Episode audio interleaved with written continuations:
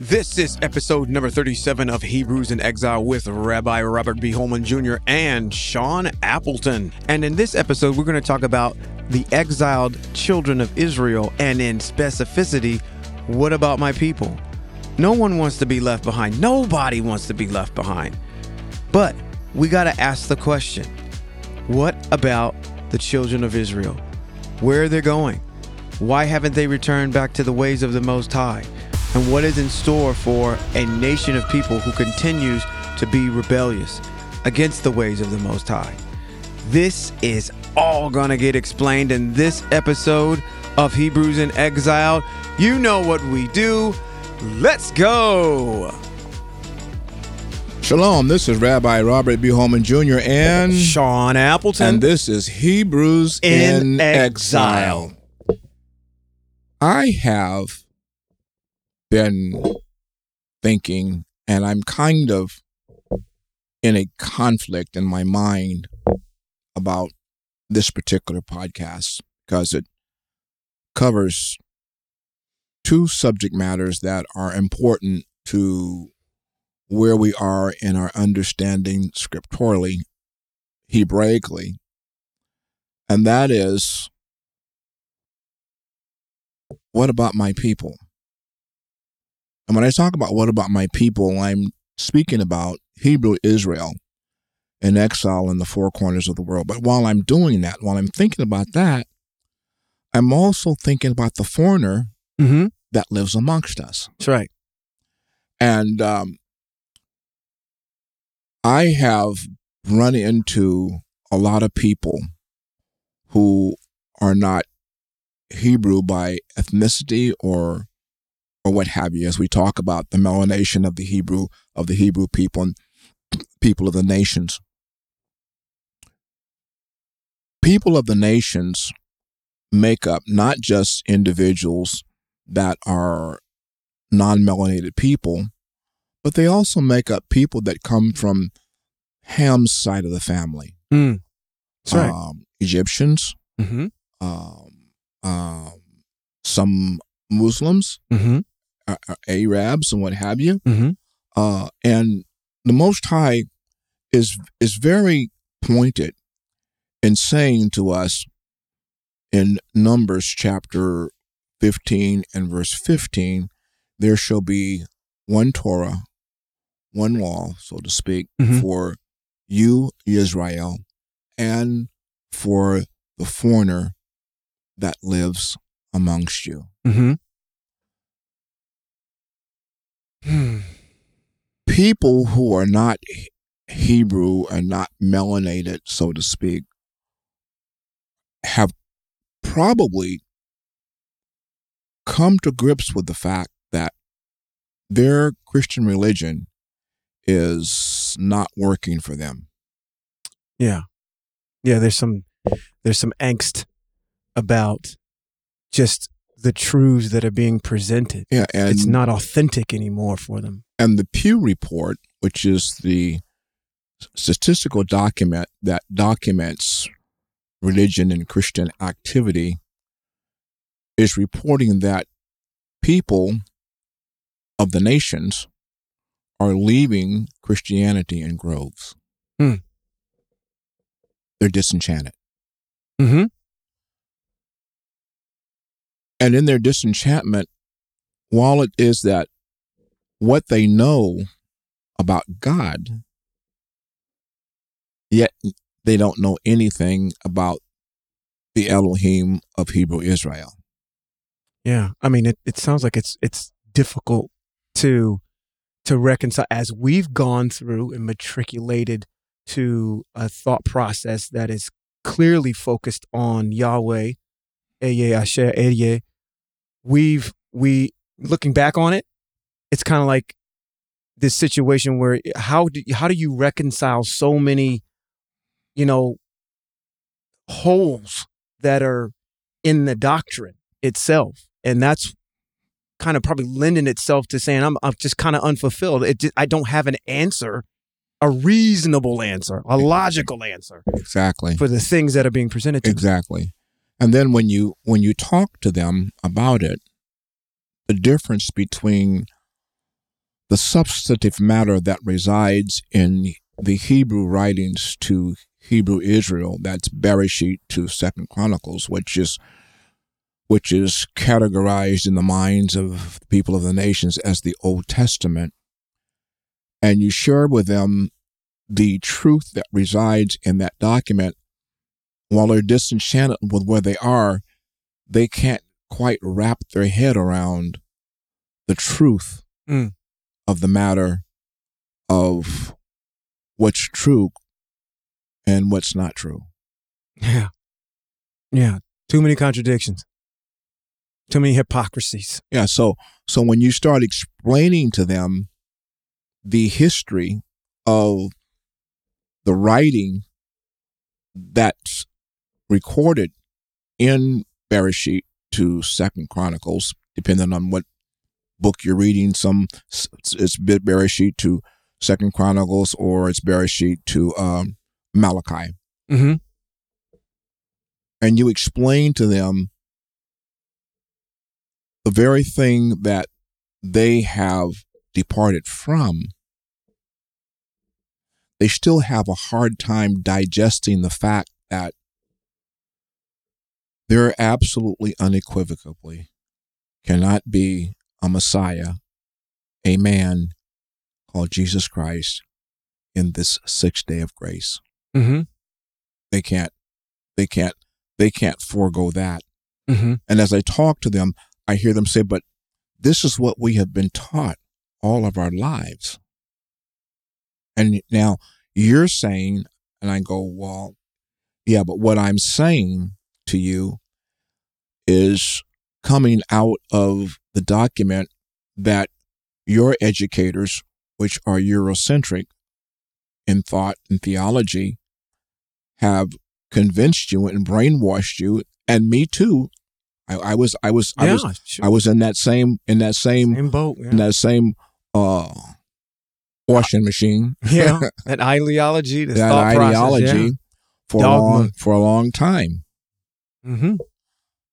But coming to grips with the fact that this Hebraic way is the only way, Mm-hmm.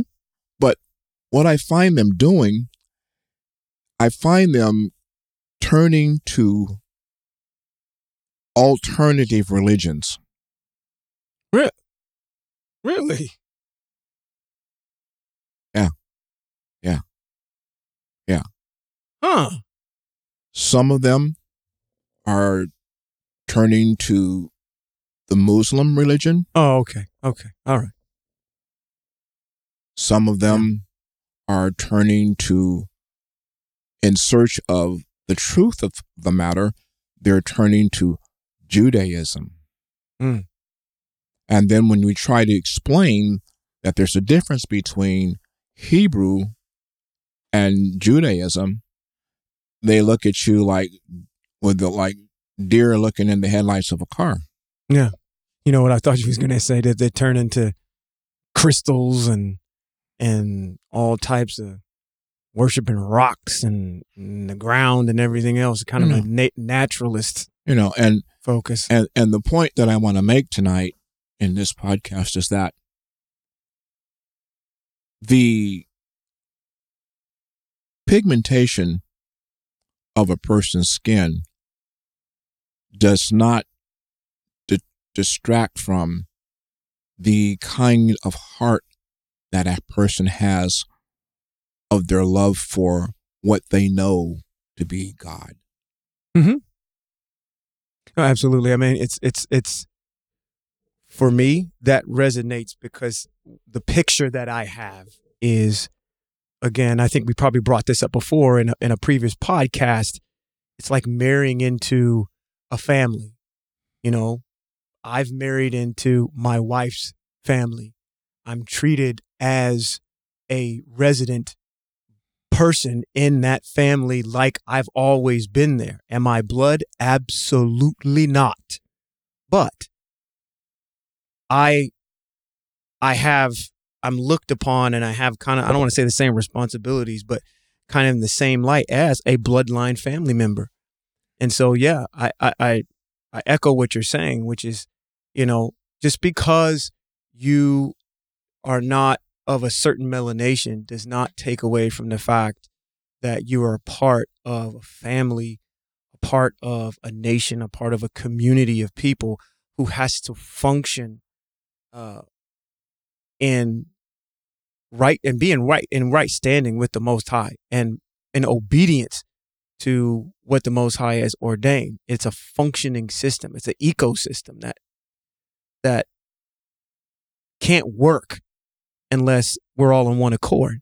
There can't be any dissension, you know. That and that's something Westernized culture has has you know put in the hearts and the minds of peoples to separate by melanation. And I think you've said it before in, in previous uh, podcasts and and and teachings that you've given is that the Most High does not see color. No, he doesn't see color. It's a nation of people. It's a nation of people. Because now, you just said, yeah, because Hamites are not Shemites. No. But they are melanated. Yeah. But while he doesn't see color and he sees nations of people,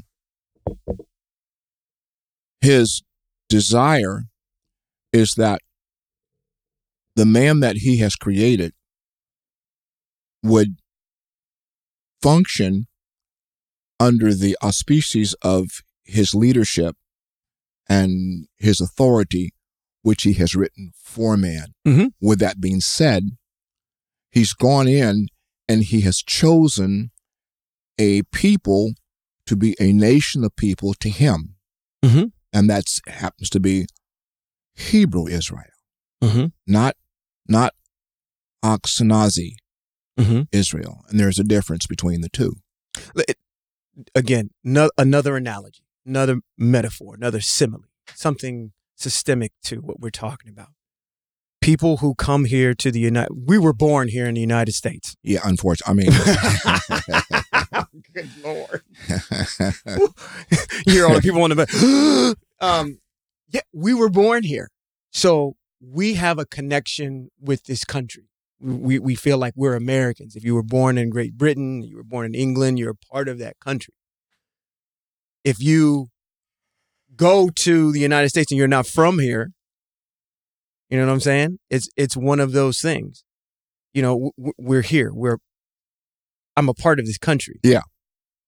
And people that come here have to yeah adopt adopt the ways of yeah what we're about but what is really kind of disturbing me about all of this what about my people and then the foreigner also is the idea that their minds have been wrapped around this idea that's called salvation. And so when you, so now when you bring up to them the idea that the Most High never created a narrative of salvation, but a narrative of a way of life, mm-hmm.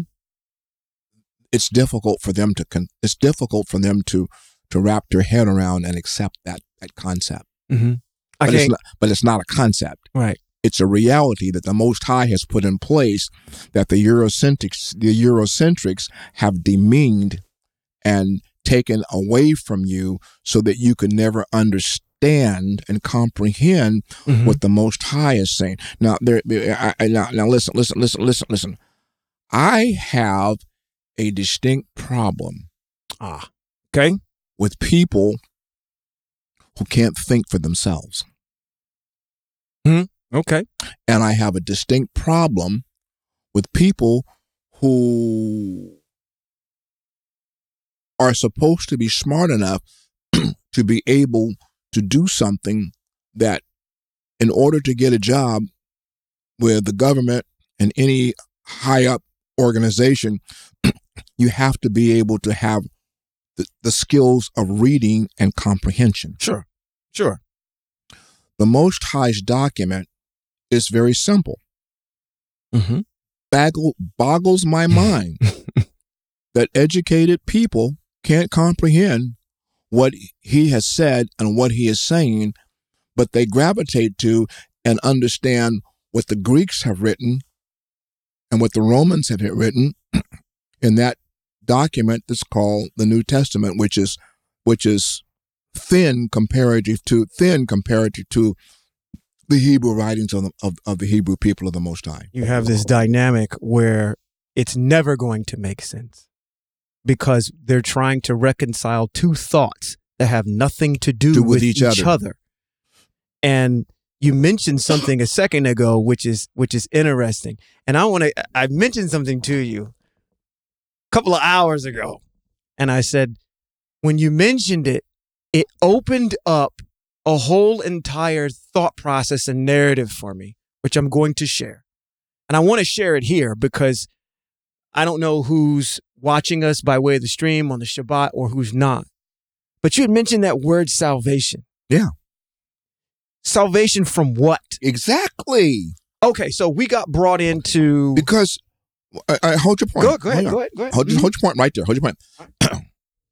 In every narrative where the Most High talks about saved or salvation, it's it's systemic to the word to be delivered from Right. and deliverance. Mm-hmm. And the Most High's deliverance and delivered from His saved and His salvation is quantitative. That's true. It's That's true. quantitative. That's true. So, another aspect of that is getting back to something you mentioned, and I'm going to quote you because you talked about this aspect of hell being saved from that. You were brought into Christianity because of the fact, and I'm going to talk about those folks across the street for a second. You were brought into this aspect of being, you don't want kind of this, this insurance policy. I don't want to die and go to hell. So therefore, you have to believe what you believe, which kind of compounds this issue for me that I had brought up before in Hebrews 7 when it says that the, and this is their, what's written is that the Torah, the Mosaic law given to Moshe, the Most High's prophet, His is words. weak, is ineffective. So what do we have to do? We have to create this narrative of hell because you know what? Just the Most High's word telling us that you're going to die isn't going to get it. We have to make something a lot harder for you to believe in. There's got to be another consequence that's there, maybe another aspect that's there. But what you had brought up in the aspect of dealing with hell is this. I want to ask everybody this question. Think about this for a second. Prove to me that there isn't a hell. That there isn't. There is not a hell. Prove it. Well, the only proof that I can give to you that there is not a Dante's Inferno Mm-hmm. is that the foundation written to the Hebrew people Mm-hmm. don't speak about it. Okay. And if the history book that has been put in place by the one who created all things Mm-hmm. doesn't speak about it, then it doesn't exist. Further, Mm-hmm. we have to go into the book of Ezekiel where he talks about he finds no pleasure Mm-hmm. in the destruction of the wicked. Mm-hmm. So now the next question you have to ask is what pleasure, what pleasure does a merciful, patient, long suffering, Mm-hmm. gracious spirit that has created all things, what pleasure does he get out of what he has created being tormented in a place called purgatory or hell? Right. What, Right. What what what what pleasure? What pleasure does he get out? Come on, it come on. the proof the proof of the, of what you asked me is to look into and understand the mindset of the one who created you True. and ask the question that I just asked. Mhm. What pleasure? Right. What pleasure is he going to get out of you going to hell and being tormented, tormented throughout eternity? What Right. what pleasure? Right. There's what what pleasure is that? So when you brought that up, this is what I thought about. I thought about this. I said, if I was presented with that same question and I couldn't answer it as eloquently as you could, how in the world could I prove to somebody that there is the hell doesn't exist? And I said I would have to go no further than cracking open the what you would call the Bible. I would call Bereshit, Genesis, chapter 1, verse 1. When it says, in the beginning, the Most High created the heavens and the eretz, the earth. And in six days in that narrative, there is no mention of hell. So, what you want me to understand that the all existing one, the all knowing one, articulated to Moshe everything that he had created and forgot to mention hell? Where is hell in that narrative? Well, that's, that's hell is, and when we use the word hell, that is a Greek term that comes out of Greek mythology. The word in Hebrew is Sheol. Sheol in Hebrew just means the grave. It means the place upon which a person rests when their their their their spirit or soul has departed from their body. right It's called Sheol. or limbo, So when you a get over holding place for the soul. So when you get over to Yeshayahu in chapter 5, verse 14, when it talks about, oh, hell hath enlarged itself, you cannot bring the Greek idea of hell over into a, a Hebrew narrative. Hell and burning and all this other stuff doesn't show up until you get 400 years later after the Most High took a nap, Van Winkle, and, and woke up and decided to change everything. It doesn't work when you come over there. Sheol is nothing but the grave. And when you read it in context, it talks about the fact that, hey, look, people are straying away from the Most High's word. And so, hell, the grave, Sheol, not hell, Sheol, the grave, has opened itself for all the people that are dying because of the fact that they're not obeying the Most High's word. You're mixing and matching two different ideologies. So if I'm sitting here telling you that you can't reconcile, if you can't go to Bereshit, chapter one, and in the six days prove to me that the Most High created the heavens, the earth, the sun, the moon, the stars, everything, you, everything that I can tangibly, quantifiably justify and put my faith in, how can I put my faith in hell? Because it's not there. So the basis of someone coming to you and telling you that you need to be saved from hell is not a concept of the Most High. Wow. I must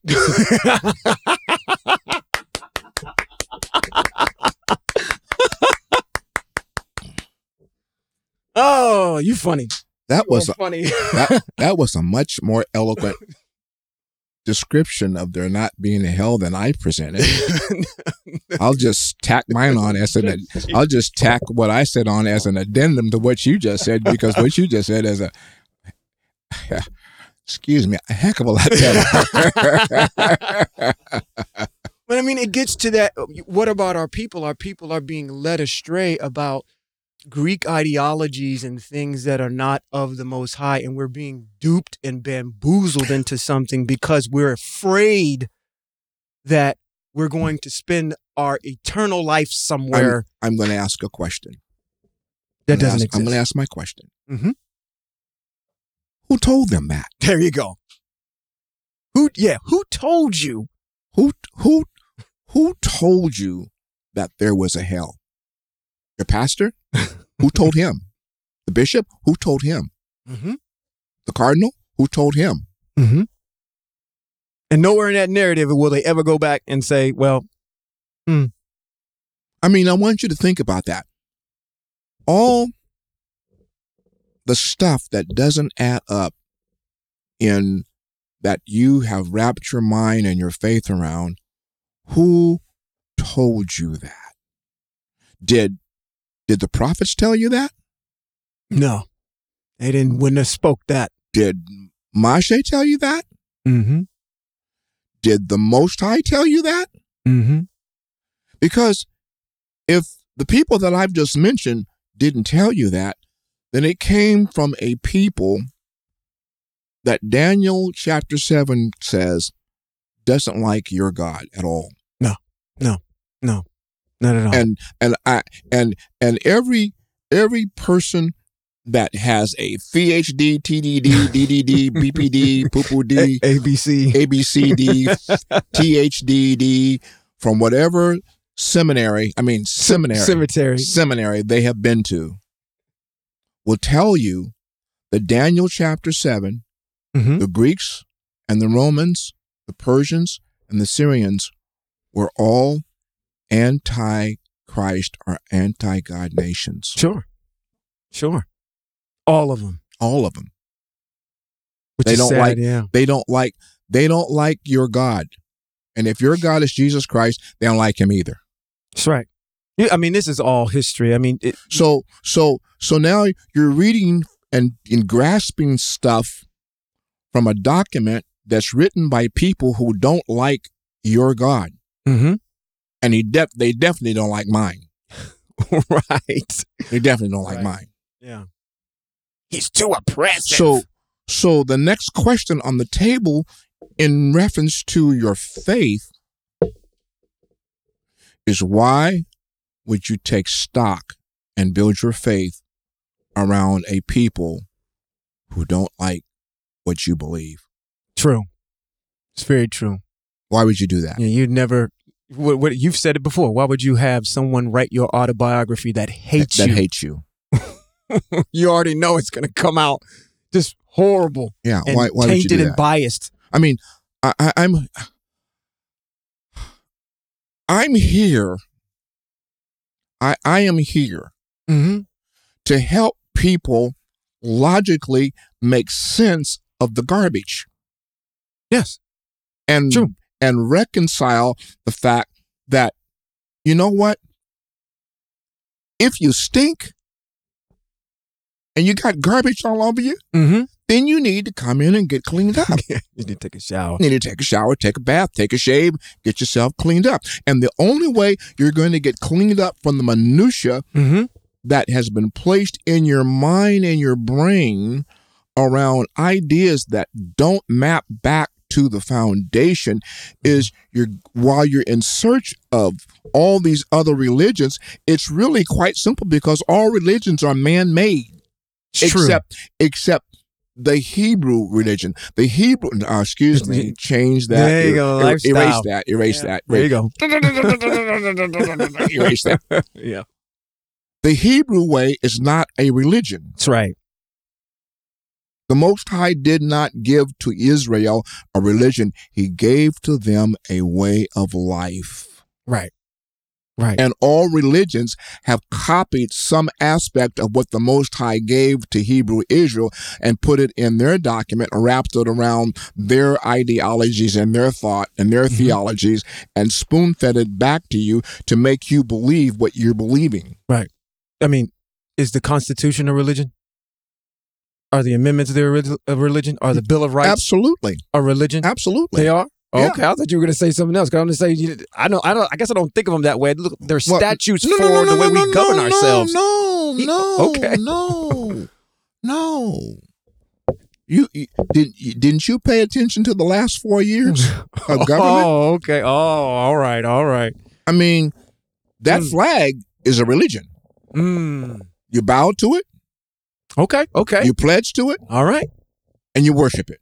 Hmm. And by golly, if you don't worship that, my golly, Oh, yeah. you're you're you're you're So you're just- anti, you're- yeah. I mean, Colin Kaepernick took a knee to it, and look at him; he's been ostracized by by the NFL and Hmm. and, and everybody else for for bringing to attention just something that people want to reconcile and wrap their mind around as a religion. Mm.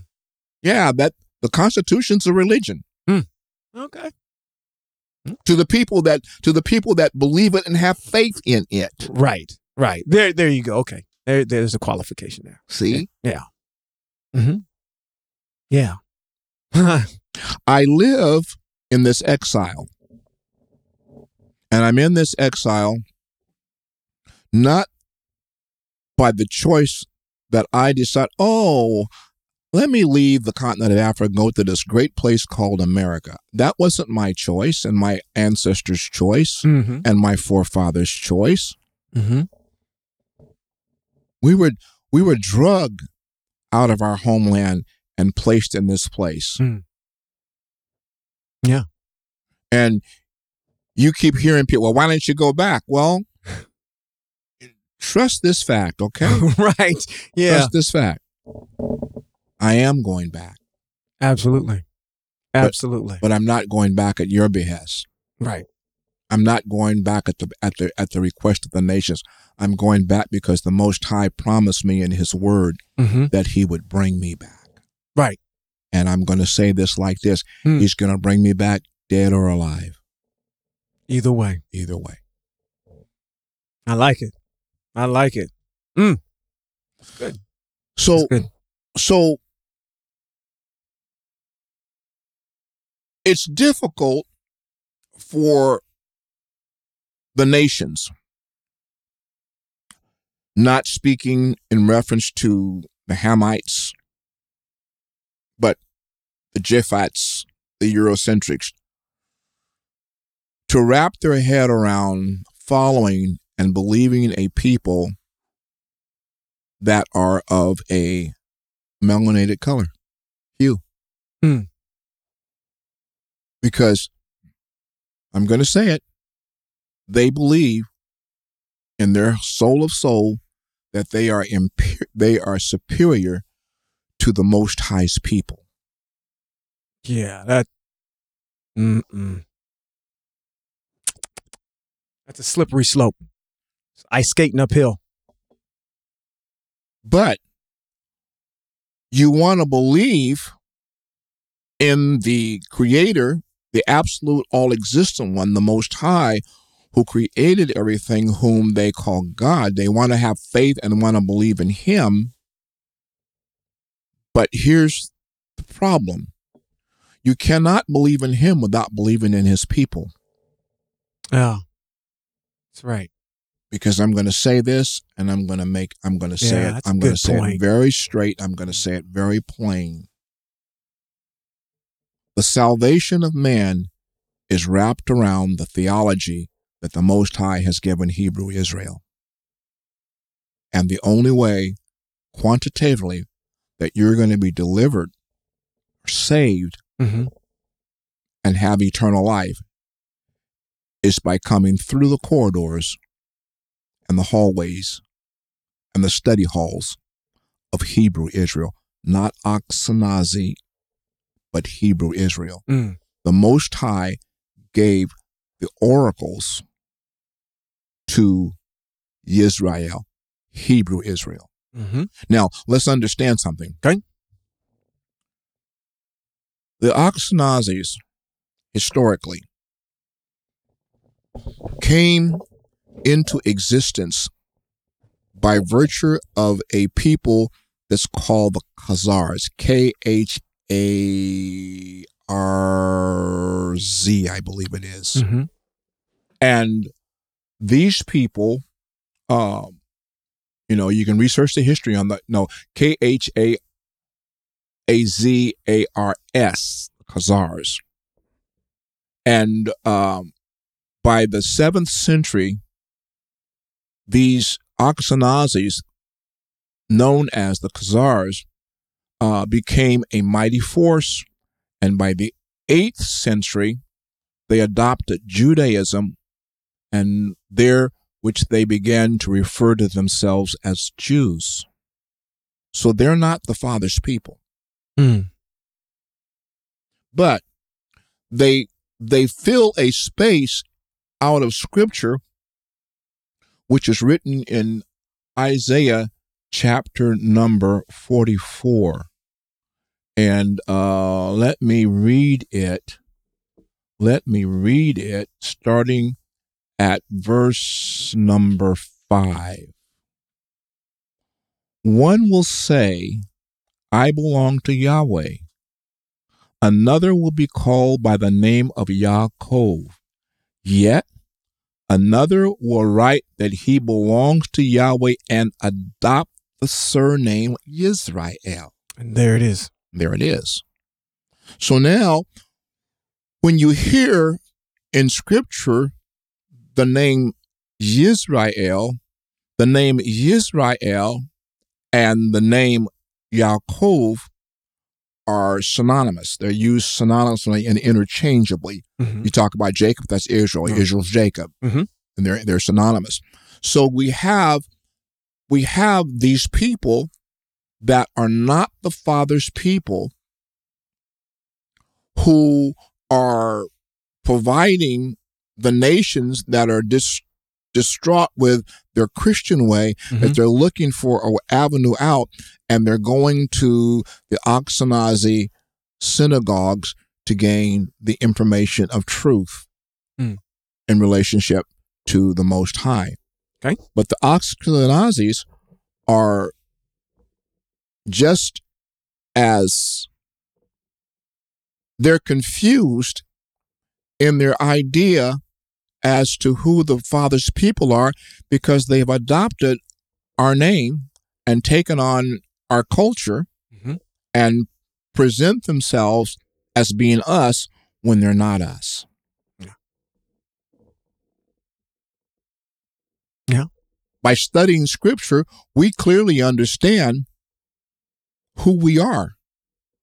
And there's no nation of people that fit the narrative of who Hebrew Israel is. And the prophets, the prophets testify to it. Mhm. The prophets ask a question. Hosea and uh, the writer of Lamentations ask a question. Hmm. What nation of people do you know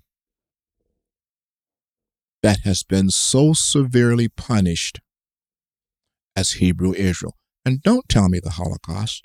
The Holocaust, the Holocaust, the Holocaust doesn't even scratch the surface of the punishment that Hebrew Israel has gone through in the history of its existence as a nation, Yeah. Even to this day. even to this day. And we have we he haven't escaped it at all. You know, we'll talk about that in another podcast. But Mhm. my point being is I want people, I don't care what the hue of your skin color is. I want people to be able to understand a truth that resides in the foundation and the history of the Father's Word that is inclusive of all people. But the inclusion of all people comes with a stipulation. Right. And that stipulation is you have to adopt the ways and the statutes, precepts, the mitzvot, the laws, and the instructions that I gave to the nation of Hebrew Israel. Absolutely. That's what you got to do. Absolutely. Mm-hmm. And when you do that, you formulate a way of life that's quantitative. Mhm. Everything, everything that the Most High has asked us Hebrew Israel to do is very, very quantitative. Yes, I realize that it's difficult to understand because a lot of the statutes and the mitzvot and the commandments have to do with things outside the purview of where you are.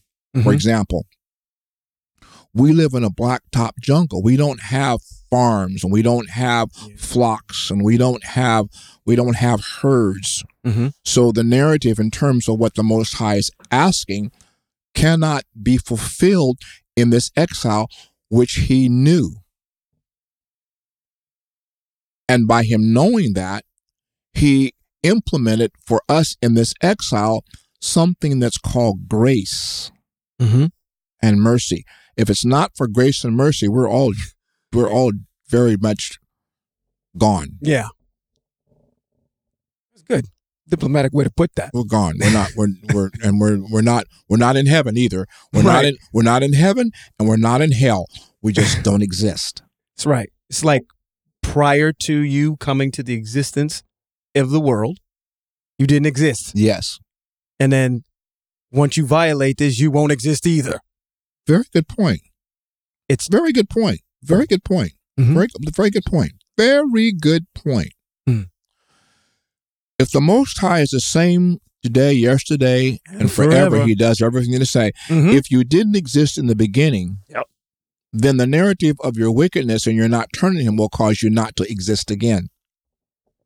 You return which is not He- returns that which is not back to not to nothing. To nothing. exactly. to nothing. No, mm-hmm. no burning, no hell. You just don't exist. Exist. Right.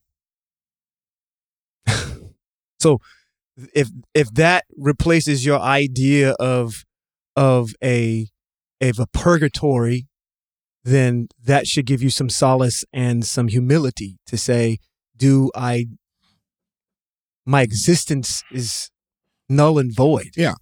So, so while we talk about Hebrews in exile, and while we talk about matters that historically, in the mind of people, gravitate to Judaism, because when when you see when you see me and I've got my my tzitzits on, Mm-hmm. and when you see me and you know you ask me if what what I, well I talk about Torah, and the first question that comes, oh you are you a Jew? right. No, That's like I'm hundred percent of the time. no, no, I'm not a Jew. Right. I'm a Hebrew son Uh, of Israel. Mhm. Very Now, good. I don't want to. I don't want to. I don't want to leave this podcast in a in a in a castigated state in relationship to uh, the Ashkenazis because I've come to realize that the Most High has never left himself without a witness. Mm. And what he knew was when he put his people in exile, he knew that the melanated Hebrew Israelite that he was placing in exile was going to be void of the major things that he gave to them as part of their culture Mm. language, Right. a, a dietary law, It's true. A Mhm. temple, Mm-hmm. Kohanim, Mm-hmm. and their Torah. He knew that they were not going to have this. So he wrote it in scripture that there would be a people that would come along who would adopt the surname. And the adopted people that have taken on the adoption of being Israel are the Ashkenazi Jews. What did they do? Mm-hmm. They preserved our language Mm-hmm. and our dietary laws Yeah, and the and the and the Torah. and the Torah. Mhm. After that, they ain't done nothing.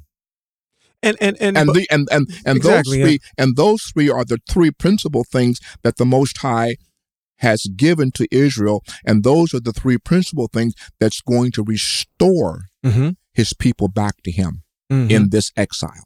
sure, absolutely. Because we don't have a temple, we don't have Kohanim. That's right. Well, That's right. we do. we do. Just like I call myself a rabbi, you know, a person who teaches Torah by this definition of scripture, the people who are responsible for doing that are called Kohanim.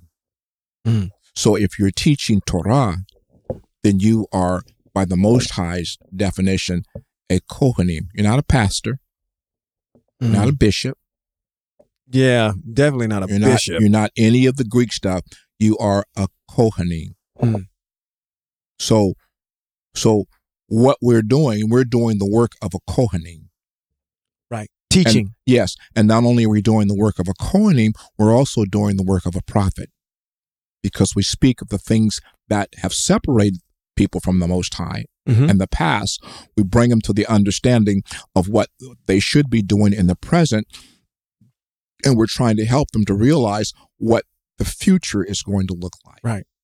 Yeah, there's a lament that all prophets have over the fact of the the love of the Most High's word and the fact that they're an even greater uh, admiration for the Most High's people, and Yeah. that is systemic to all of them. Every single prophet shares the same thing: an admiration for the people of the Most High to return Yes. back to the teachings of the Most Right. High. Nothing else. Nothing the prophet else. is not going to get up there and tell you that you're going to get a car or tell you what the winning numbers in the lotto is going to be.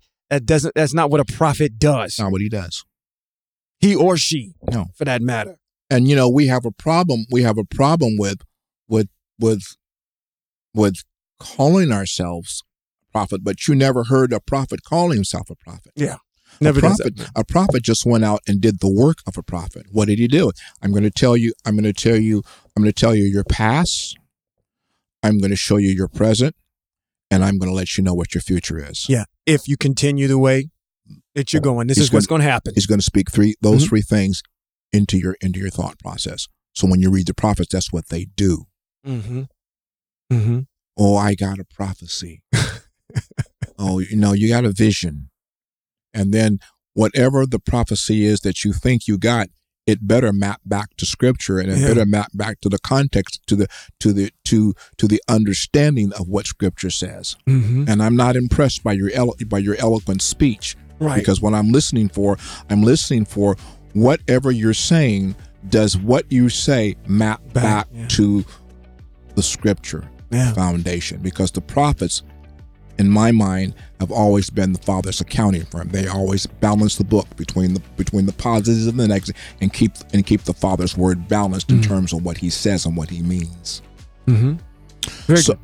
so anyway uh, that was on my mind this evening. I we've we've we've talked about a few things this evening, but I, I really want I really want people from the nations to understand that while we talk about Hebrews in exile, uh, we want we also know that you know mankind, human humankind, is the product of the Most High, and His desire is to for what He has created to have the tranquility and peace that Adam, man, had before the fall. That's his desire, and that's what he's going to take us all back to because the Father doesn't just have seven days, he has eight day, a day of new beginnings.